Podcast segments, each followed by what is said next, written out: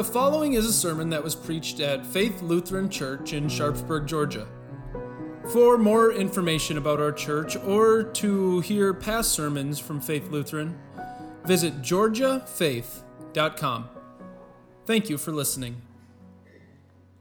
You never would have imagined those two groups of people working together. And yet their hatred for Jesus was so intense that they were willing to set aside their differences. They came together to lay what they thought would be the perfect trap. A trap which stemmed from pure wickedness. A trap that, at a minimum, would hurt Jesus' credibility and at most would endanger him of treason, and death. The Pharisees, a religious group, and the Herodians, a political group, came together and they were scheming to come up with a question that had no good answer to it. Where would they turn to find such a question to present to Jesus? Politics. They wanted Jesus to get political. In verse 17, it says, They go up to Jesus. Tell us then, what is your opinion? Is it right to pay the imperial tax to Caesar or not? It was a pretty cunning question. Because you see, if if Jesus said, yes, pay the tax, well, many of the religious people would have likely turned against him because they viewed Caesar as an oppressive ruler. Even many of Jesus' own disciples wouldn't have liked to hear that answer. But if Jesus would have said, no, don't pay the tax, well, the Romans would not have liked to hear that and Jesus certainly would have faced punishment. It really was a good question. I mean, imagine today if Jesus was still alive and someone wanted to attack him or discredit his teachings. Wouldn't turning to politics be the place to go? Imagine a room with with both Republicans and Democrats, and somebody says, Hey, Jesus, what do you think of President Biden? How could Jesus possibly answer that question and please both sides? Jesus, of course, sees through their, their flattery and their wicked intent. And Jesus called them out. He called them hypocrites. And then he said to them, Show me the coin used for paying the tax. They brought him a denarius. And Jesus asked them, Whose image is this and whose inscription? Caesar's, they said. And then Jesus said to them, So give back to Caesar what is Caesar's and to God what is God's. Jesus answers perfectly with the help of a visual aid, the coin. Jesus says that, that there are things that we owe to Caesar and there are things that we owe to God. And so give to each appropriately. So, what do we owe Caesar? Let's apply Jesus' command to, to our life today. Do we owe taxes? Yep. So pay them. But our taxes go to, to that, or, or they support that cause. Do you remember who was in power when Jesus spoke these words? Rome.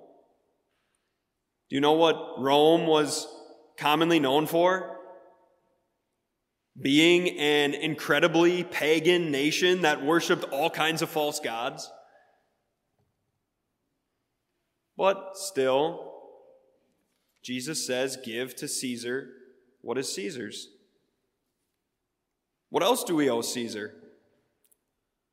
We just heard it in our, in our second lesson. Paul says that, that we owe the governing authorities submission and honor. Do you remember who was in power when Paul, inspired by God, wrote those words? Rome. Do you know what Rome was commonly known for? Being an incredibly pagan nation that worshiped all kinds of false gods. Yet Paul still commanded the Christians in Rome to honor those in authority, the same authorities that would execute Paul. You know, I think what's, what's so unique for us as Christians living in, in this country in the 21st century is that we have a voice. First, understand how unique that is. You see, Paul or the disciples or any of the Christians living at this time, they had no say who their rulers were and who was in charge. But for us, we have a little bit more skin in the game, so to speak, because we can vote. We can speak to who the authorities are on a local level and on a national level. But I think because of that, we face a great temptation that if the person who's elected isn't who we voted for, well, then it's easy to, to dishonor them or, or to blame them for, for anything that goes wrong. But Jesus is, is telling us today that, that no matter who's in office, we owe them our honor and our respect. Now, when it comes to, to honoring those elected officials, I think we face two potential ditches that we could fall into. Maybe the first one is, is the most obvious, and that's dishonoring those elected officials. It could be a, a post on Facebook, something we, we say to someone else. Maybe it's a, a t shirt or a hat that we wear that dishonors an elected official. But even more than that, maybe, maybe you're not really into government and politics. And Paul wrote to a young pastor named Timothy and told him and his congregation to pray for those who are in authority. By, by failing to do so, that's actually another way that we can dishonor those in authority by not praying for them. But I think there's another ditch that we can fall into. Giving to Caesar that which belongs to God alone. In Psalm 146, the, the psalm writer says, Do not put your trust in princes, in human beings who cannot save. But I know for me, this can be easy to do sometimes. Uh, I can convince myself that, you know, if that person gets elected, well, then everything will be so much better. Honor, we owe that. But our hope and our trust? Absolutely not. Those belong to God alone. No candidate will ever be able to deliver on their promises of heaven on earth that they make in their campaigns. This past week, I was listening to one of my seminary professors on a podcast, and he said something that, that really struck me. He said, quote, I understand why people get so savage in the polarized America in which we live. Because politics is all they got. That's all they got. But for us, It is at best a way of keeping order in a world that would otherwise fall into chaos as we are on the path to glory. We look at things as strangers in this world. End quote. That is so important for us to remember. You know, Paul writes in Philippians 3 that, that our citizenship is in heaven. We are strangers in this world. And yet, as we live in this world, we are temporarily citizens of two kingdoms the eternal kingdom that, that God rules, and an earthly nation. But when we remember that, that our citizenship is in heaven, that, that Jesus' kingdom is not of this world, then we'll also remember that Jesus rules all things for the good of his eternal kingdom. You see, about a year from now, on November 5th, 2024, Jesus won't be staying up late to see which candidate gets the 270 electoral votes that are needed to win the presidential election. He already knows. And he knows who's going to win 2028 and 2032. And we can be sure that, that Jesus is, is directing all elections and all the happenings of this world to serve his eternal kingdom. And because of this, we, we can honor any government or any ruler that's in place because they wouldn't be in power without God granting it. That's what Jesus was telling these people. He said, Look at the coin. You see Caesar's face? Caesar is in charge. But you can know that because he's in charge, God granted it.